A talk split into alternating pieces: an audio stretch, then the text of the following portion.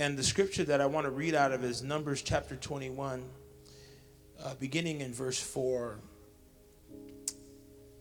When you have it, it, it reads this way it says, Then they journeyed from Mount Hor by the way of the Red Sea to go around the land of Edom. And the soul of the people became very discouraged on the way. How many have ever been uh, discouraged in your life? And the people spoke against God and against Moses. They said, Why have you brought us up out of Egypt to die in the wilderness? He says, Where there is no food and no water, and our soul loathes this worthless bread. He's talking about the manna from heaven. So the Lord sent fiery serpents amongst the people, and they bit the people, and many of the people of Israel died. And therefore the people came to Moses and said, We have sinned, for we've spoken against the Lord, and we've spoken against you. Pray to the Lord that he may take away the serpents from us. So Moses prayed for the people. But notice what the Lord said to Moses Make a fiery serpent and set it on a pole. And it shall be that everyone who is bitten, when he looks at it, shall live. How many know we've got to keep our eyes on the cross? So Moses made a bronze serpent, put it on a pole, and so it was. If a serpent had bitten anyone, when he looked at the bronze serpent, he lived. This morning, I want to start a series of messages entitled, Let My People Heal. Let My People Heal. How many of you know someone in your family that needs healing? Amen. Father, this morning we thank you that you've given us the victory. We thank you for a wonderful spirit of praise and worship in this church, God. But this morning I know that there are people that really. If I were to ask you if you had a fear, and when I talk about fear, more like a phobia, would you know what it is? I think everybody has some kind of phobia within their life. Some people are afraid of heights. We were just recently hiking in Yosemite, and I haven't normally been afraid of heights, but I started to discover that maybe I was developing a little phobia of heights. I guess when you get older, you feel shakier. Come on, somebody. And uh, some of us have a fear of heights, can't get up in planes. Some people have a fear of germs. You're always washing your hands, you don't want to get sick. If you were going to say, Pastor, do you have a phobia? Do you have a fear? I would tell you, yeah, I think I, I'm not afraid to admit that one thing that really freaks me out is snakes. Anyone out there that gets freaked out by snakes? Anyone out there that thinks that anyone that has a pet snake is a nut? They named their pet snake Fluffy. Come on, somebody. I don't like snakes. I really don't. I think they're intriguing. I think they're, they're interesting. But to me, there's nothing attractive about them. They're slimy, they're greasy looking. Come on, somebody. To me, they look like a crawling sausage. Come on now. I don't want to pet a snake. I don't want to hold a snake. I don't want to look at a snake too long. They freak me out. I think the thing that kind of weirds me out about a snake mostly is that when you think about a snake, a snake is associated really with, with pain you think about getting bit, right? And those needle like teeth. Come on, somebody. Somebody get freaked out right now. Yeah, that's those little syringes in their mouth just bite you. Come on now. You're like, ah, that hurts. And I hate needles too. That's why I never did heroin. Come on. And not only the needle like teeth and the bite, but how many know a lot of times snakes are associated with the poison, right? Now, there aren't that many poisonous snakes in the world, but they do have that stigma that not only is it painful to be bitten by a snake, but that a snake will poison you. And when we look at the story of the children of Israel, we find that God had just given Israel a tremendous victory in the wilderness. But instead of giving God praise, they actually complained against God and they murmured against their leader. And what we find is that because they had that negative spirit, God allowed that those snakes to come into the camp and and, and the and, and when the snakes came into the camp they actually bit the people and even some of the people died. When i think about those snakes coming into the camp i can't help but to think about the world. Because how many know that when you hang out in the world you might get bit by a snake? Come on somebody. You might get injected with some poison. When i think about the people that walk into our church there are some people that are even sitting here right now that you have poison flowing through your veins. The poison of past hurt, the poison of past pain, the poison of a divorce, the poison of someone treating you badly, treating you unfairly, facing some type of trial within your life. How many know life can be poisonous sometimes? And when I look at the scripture and I see that God kind of allowed those snakes to come into camp to bite the people, and even some of the people died, you can't help but to ask the question God, why? Why did this happen? Why did you allow this to happen? And as I begin to study the scripture, God began to speak to me here in the word, and He began to show me that, you know what? How many know He's a good father? See, understand me this morning that God is a father. He's your father, He's my father. And how many know God cares about us? He loves His people. But we also know about a father, watch this, is that a father is always busy, you, busy preparing you for the future. And as a father, God was preparing the children of Israel for his plan within their life. That if he was going to give them a promised land. Now, let me ask you this how many of you say, I'm in the promised land?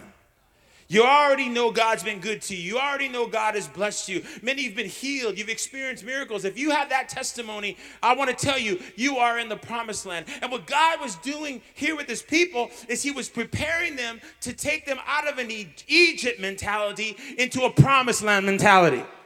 Come on, somebody. And see, I want to tell you that the reason God allowed the children to go through the wilderness because the Bible says that He allowed them to wander in the wilderness to test what was in their heart. See, what is God trying to do to us? He's trying to get that poison out of us. Come on, somebody. He's trying to get those worldly things out of us. He's trying to get those old pains and those hurts and those old hangups and those old complex out of us. God is saying to you, Victory Outreach, this morning, that where He's taking you, you can't take that old stuff with you. Come on and say something to me. You can't take those old hurts with you. You can't take those old pains with you. See, God wanted to remove the impurities that the children of Israel had gained when, when they were in Egypt. So here's the thing how did God know they still had impurities in their heart? Watch this. That after God had given them the victory, watch, instead of praising God, they complained against God. Oh my God. You can always tell how someone uh, views God based on their praise. Oh my God. See, every single one of us knows what it is to deal with that bratty child Talk to me, church. That nothing is good enough for them. They're always complaining about what they don't have and the sneakers they don't have. And they don't got the iPhones. Everybody got the iPhones. Heaven. I don't got no iPhone. Talk to me, somebody. My phone's cracked. Well, you dropped it. Hello, somebody. You never do nothing for me. You never take me nowhere. I just took you to Disneyland last week. What are you talking about? You haven't even thanked me for that. Come on, somebody.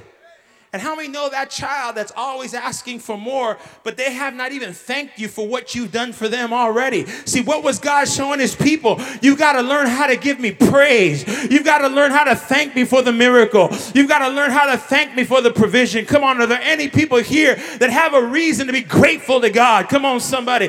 Yes, you've declared war on your enemy, but when you look back at your past, you recognize that God has already been good to you. He saved you, He delivered you, He set set you free. You're not the man you used to be. You're not the woman you used to be. I'm going to need you this morning to take a moment and give God praise for his goodness. If he's ever healed you, if he's ever provided for you, if he's ever expunged your record, can I hear an amen? If he's ever, ever made a way where there seemed to be no way. See, some of you are not praising him because your Egyptian mentality doesn't allow you to. And what God did with the people, come on, somebody, He began to allow those snakes to bite them, to begin to teach them that He wanted to take them from pain to praise. See, God knew what He was doing. Tell your neighbor, God knows what He's doing. And what I love about God is that even in the midst of our pain, He always makes provision for our healing. Catch this that long before there was a sinner in earth, there was already a Savior in heaven. See, God knows how we are. How many can say amen? God knows the things that we're going to face, God knows the things that we're going to go through. And God already made provision. Say, neighbor, God already made provision. He already knew what he was going to do. So, the, so Moses prays for the people, and then the Lord tells Moses to make a bronze serpent and put it on a pole. And what we see in this little symbol is that that's a foreshadowing of the cross of Calvary. The pole represented the wood, the tree that Jesus hung on. How many are grateful that Jesus hung on the cross for you and I? How many of you believe that there's power in the cross of Calvary? The serpent represented the poisonous venom, the poisonous venom of life, the poisonous venom of sin, the poisonous venom of offense that comes when you're living in the world, when you're living in sin. How many know sin just wants to break you all the way down? In a moment, I'm going to talk to you about how sin just messes us up deeply. And the serpent represented that sin. See, how many know that life will bite you and life will leave you with injuries? And what Satan does through that venom is he wants to contaminate your faith. There are even people here this morning that you're walking around. You've got the suit, you've got the pin, you've got the tie, but your faith is contaminated. You don't really have victory. You don't really have true joy. You don't really have everything that the cross promises to you. But how many know you can get that this morning because there's power and there's healing in the cross of Jesus Christ? What the Bible tells us is that as long as the people looked at the pole, Tell your neighbor, keep your eyes on the pole. they lived. Ooh, that's powerful. That as long as you keep your eyes on the cross, you're gonna be okay. Yeah, you might not be everything you wanna be, but thank God you're not what you used to be. Keep your eyes on the cross. Yeah, you might not be that full grown man or woman of God that you desire to be, but keep your eyes on the cross. And we serve a God that can keep that process moving within your life. He can keep on healing you, keep on giving you breakthrough. Somebody say, keep your eyes on the pole. It says, as long as they kept their eyes on the pole, watch, they lived. But watch the warfare. Watch the warfare. Look at the warfare. Why did some die from the snake bite? Why do some die from the things of their past? Why do some of them, some die, some people die spiritually? Why? Why? Because, watch the warfare, because the spirit of rebellion, bitterness, anger, grief, and sadness causes you to take your eyes off Jesus. Instead of praising God for how He's been good to you in the past, you're complaining about what He has not done yet. Oh, I'm preaching better than you're saying amen. And a lot of people, instead of thanking God for his power, they blame God for the problems. Oh my God. And what Jesus was trying to teach the people is this, and this is what I believe many of us need to learn this morning, is that regardless of your circumstances, regardless of what you're feeling, because how many know as Christians we feel stuff? We go through stuff. We have things going on. There's waters that are turning in our life right now. But regardless of what waters are turning in your life, all God wants us to do is to go to Him with it. Bring it to the foot of the cross. See, Jesus knows what we need because Jesus knows what it is to have the venom fill him up. And how many know that Jesus took the venom in you and put it in him? Watch this. But he turned the venom into anti venom. And how many know the only way you can take make anti venom is you got to take the venom out of the very snake that bit you, and you got to flip the script. And that's what Jesus did. He took your pain, He took your hurt, He took your brokenness, He took your grief. Come on, somebody. And He flipped the script. And He says, Come to me, come to me, all ye that labor and are heavy laden, and I will give you rest. Take on my burden, for my yoke is easy and my burden is light. You can come to the Lord this morning no matter what you've been going through. You can lay it down at the altar. You don't got to leave with the same pain. You don't got to leave with depression. Come on, somebody. You don't got to leave with fear You don't got to be angry at that person anymore. You can make up with your spouse. You can raise your kids in the things of God. You just got to come to Jesus, leave it at the cross, get the anti venom. Come on, somebody. Someone say, He's a good God. Jesus says, Come unto me. Says, Don't go to them, come to me. I can heal your hurt. I can seek, I can, I can heal you of the venom that seeks to destroy you. So, why do people walk heavy and hurt? Why do they walk heavy? And I think the goal of these messages is that you won't walk so heavy. Come on, somebody.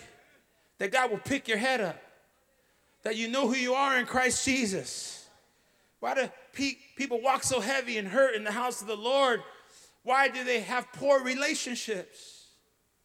Why do people have trust issues? You don't have to say amen. You don't have to say amen. But you got trust issues. Why do people act like they're serving God in church and go home and yell at everybody? Spank their kids violently.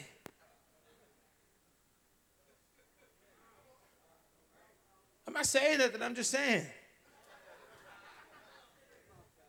They have issues. Why do they behave poorly outside the house of the Lord? Why are they still struggling with alcohol, struggling with drugs, struggling with addiction, struggling with problems? The Bible says, My people perish for the lack of understanding. It's because we're not teaching you. No, let me take that back. We are teaching you. You have not learned the power of the cross. You have not yet received that power into your life. You proclaim it with your mouth, but you do not receive it in your heart. We got to know what Jesus did. Look at Isaiah 53 very quickly. And then I'll be then we're going to come to the Lord's table. Just quickly, I'm going to just read it real fast. What did the Lord do for us on the cross? It says in Isaiah 53 in verse 3 it says he is despised and rejected by man, a man of sorrows, acquainted with grief. As we hid, as it were, our faces from him, he was despised. We did not esteem him. It says here, surely he has borne our griefs and carried our sorrows. Yet we esteemed, esteemed him stricken, smitten by God, afflicted. But he was wounded for our transgressions. Come on, somebody. He was bruised for our iniquities. The chastisement of our peace, everything we deserve, fell on him. The chastisement of our peace was upon him. But notice that by his stripes, we are healed. How many know God has healed us? Jesus has healed us this morning. Very quickly, what did Jesus do for us on the cross? Write this down. Number one, Jesus was despised and rejected by men. That's heavy. I was going to write was despised, but you know how many know Jesus is still being despised? The scripture says he is despised. I don't believe that, that that's an error. Because we're not speaking in past tense. We are speaking. The word of God is present tense. Are you hearing me? The word of God is here and now. Jesus was not despised. Jesus is despised. There's an all out assault on Jesus' power in America. Jesus knows it was it what it is, excuse me, to be rejected by men. Jesus understands rejection. He understands marginalization. He understands being put last. Can I hear an amen? David was a foreshadowing of David when his father Jesse didn't invite him to be anointed king. Jesus knows what it is to be rejected by men. And he knows that rejection hurts a person at a very deep level. Why are some of the people of God so hurt in church? Why, why do some of you really, you know, really struggle like in your heart? You, you know, you're here, but you really struggle in your heart because you know what the root of it is? The root of rejection. Some of us know what it is to be rejected by parents. I know what it is to be rejected by parents. I know what it is to have a father reject me. In fact, many of us have been rejected by parents. And because we've been rejected by them, it's left a deep scar inside of our heart. For whatever reason, they rejected you. Some of them rejected you unknowingly. They worked so hard trying to be the provider. I'm the provider. I'm the provider. I got to work. I got to work. And they worked so hard, they became a poor parent. Never went to your games, never went to your football games, never went to your ballet classes, whatever it was. Come on now. And it didn't seem like it affected you, but now it's affected how you raise your children. It's, it's affected you. You have trust issues because someone hurt you deeply. Some people were not abandoned un- unknowingly, some were actually abandoned knowingly. Like, I know what it is to have a parent abandon you knowingly. They just walk out of your life. Some of you were raised in the system. Some of you were raised in foster care. Some of you were raised by grandparents because y- your parents rejected you. What about drug addiction, alcohol? It's not that your parents didn't love you, it's just that they didn't, they didn't love you right. They were so caught up in drugs, they were so much in bondage. That drug had them in bondage, that alcohol had them in bondage. It wasn't your fault. But how many know that hurt you? That affected you. Why do so many people struggle with pain?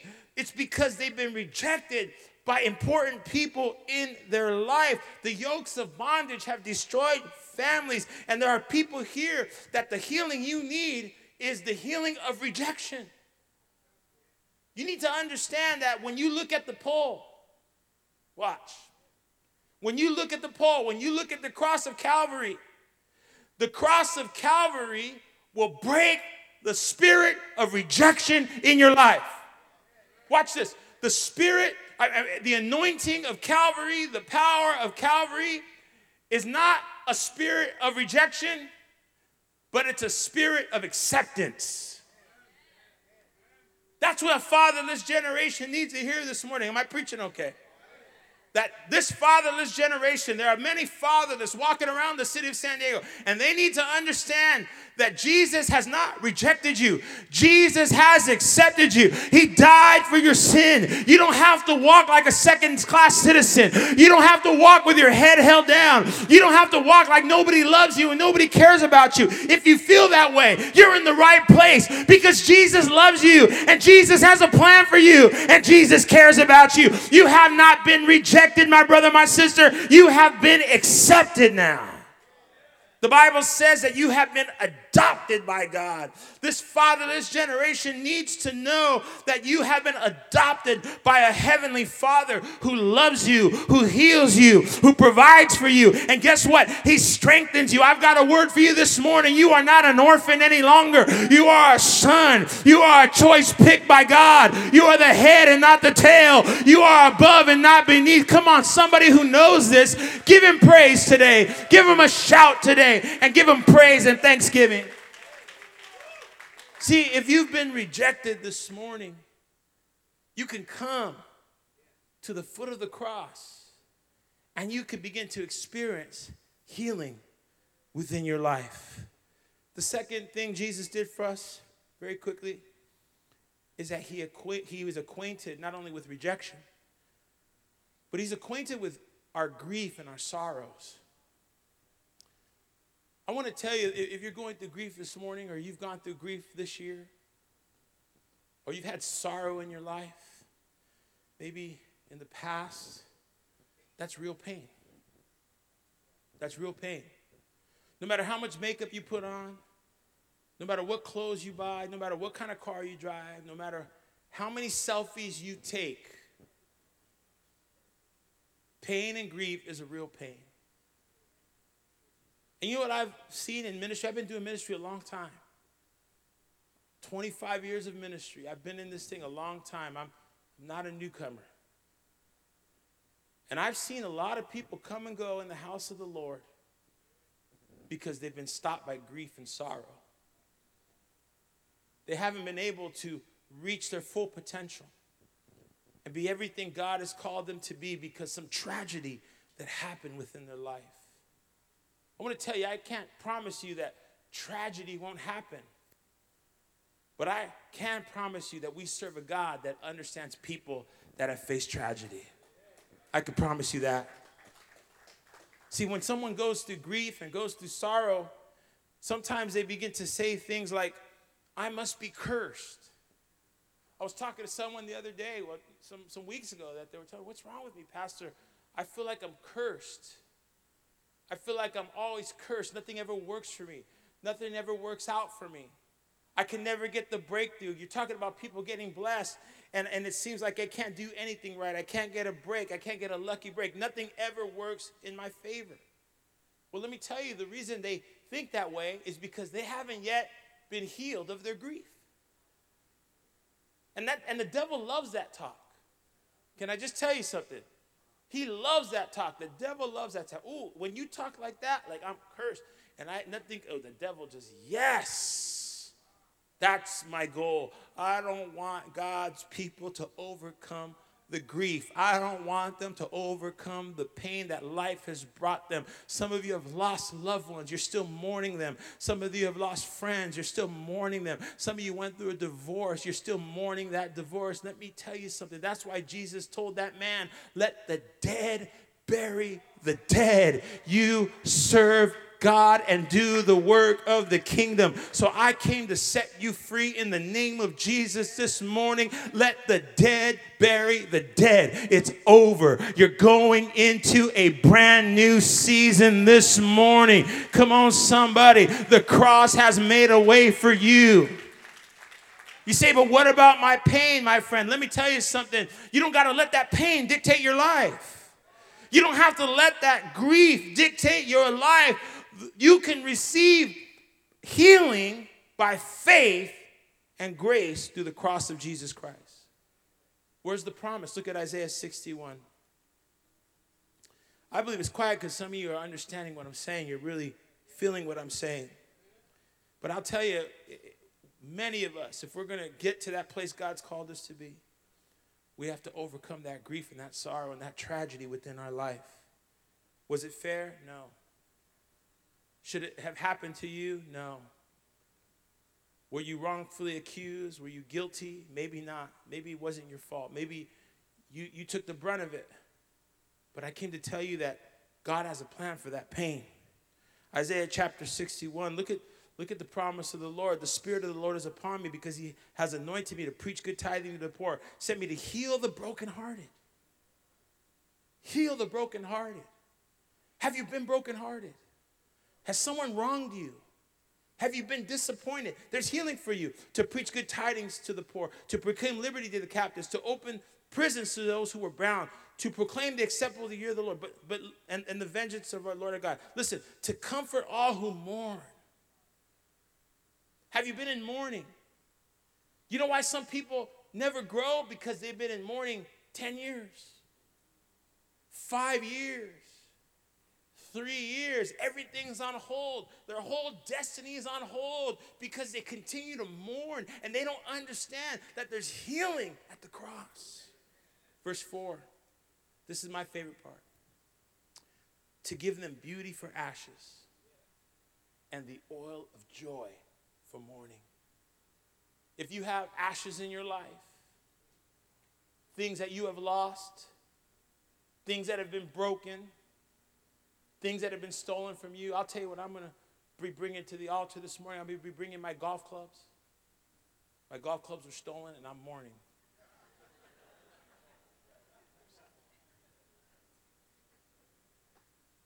If you have things that you're mourning this morning, things that you've been holding on to, ashes in your hand, you could bring it to the altar. You could take communion this morning. You could say, God, I need you to turn these ashes into something beautiful. If you've been mourning, you've been sad. Yes, you smile. Yes, you sing. But when you leave, there's a sadness in your heart. You could bring that to the to the altar. You can bring that in communion. You could take that communion and you can watch how God is able to give you joy for your mourning. You know what I believe the greatest sign of somebody who's been healed is someone who's able to give God praise who's able to sing to the Lord, to shout to the Lord with a voice of triumph, who's able to be healed. Come on, somebody. That's the promise of the Lord today. And then the Bible says this as Matthew comes is that you will be called a tree of righteousness, plant the planting of the Lord, that God may be glorified. Ultimately, what does God get out of it? What does He get out of somebody who's been healed? He gets glory. He wants the world to see what he's able to do with a broken person. He wants the world to see what he's able to do with a marriage that's been healed. with a young person who's been uh, delivered from depression and anger and fear and wildness. He wants the world to see what he's able to do with a young man who's angry and bitter at life and at people and how God through his love through the through the cross at Calvary is able to heal you so that you're no longer that angry man, that grumpy man, that man that yells and gives everybody dirty looks, but opens up your face and begins to smile and has the joy of the Lord brewing in their heart. Come on, somebody. How many know God gets glory out of that? When someone sees a person like that, they say it must be a miracle. There must be a God in heaven. AA couldn't change him. Uh, prison couldn't change him. Things of the world could not change him. But we serve a miracle working God, and God is able to change anybody. He's able to take the stony heart and turn it into flesh. I want you to, I want you to stay seated with me. I want to tell you this is so important, especially in this service, that if how many of you want God to use your life? Come on, how many want God to use their life? How many want God to use you to raise a great family, great husband, great business. Wave at me. How many of you don't want anything from the Lord? You're, you know, it's probably because you're so dead in sin. But if you really want to break through, then understand me. You can have all the money and all the possessions. But if you don't have the healing of God, there'll be no joy attached to what you gain. That's the truth. You'll be driving in a Beamer 7 Series and you'll be sad. You say, I have so many daddy issues. My dad's not even alive to see this Beamer that I made it with. You'll be sitting in a nice house, a beautiful home, million dollar home and you and your wife will be sleeping in separate rooms because there'll be no joy, there'll be no healing. You need this this morning. Some of you, if you're not healed this morning, you'll do ministry, you'll preach dynamic sermons. People will jump and shout and say, Man, you're profound, and you'll go home sad. You say, Man, God loves everyone else, but God doesn't love me. Everyone else is happy. But where's my joy? You need this this morning. How many want God to use him greatly? Come on, how many want to be everything God's called them to be? Then, as we come to the table this morning, we need to do this. Everyone, just cup your hands.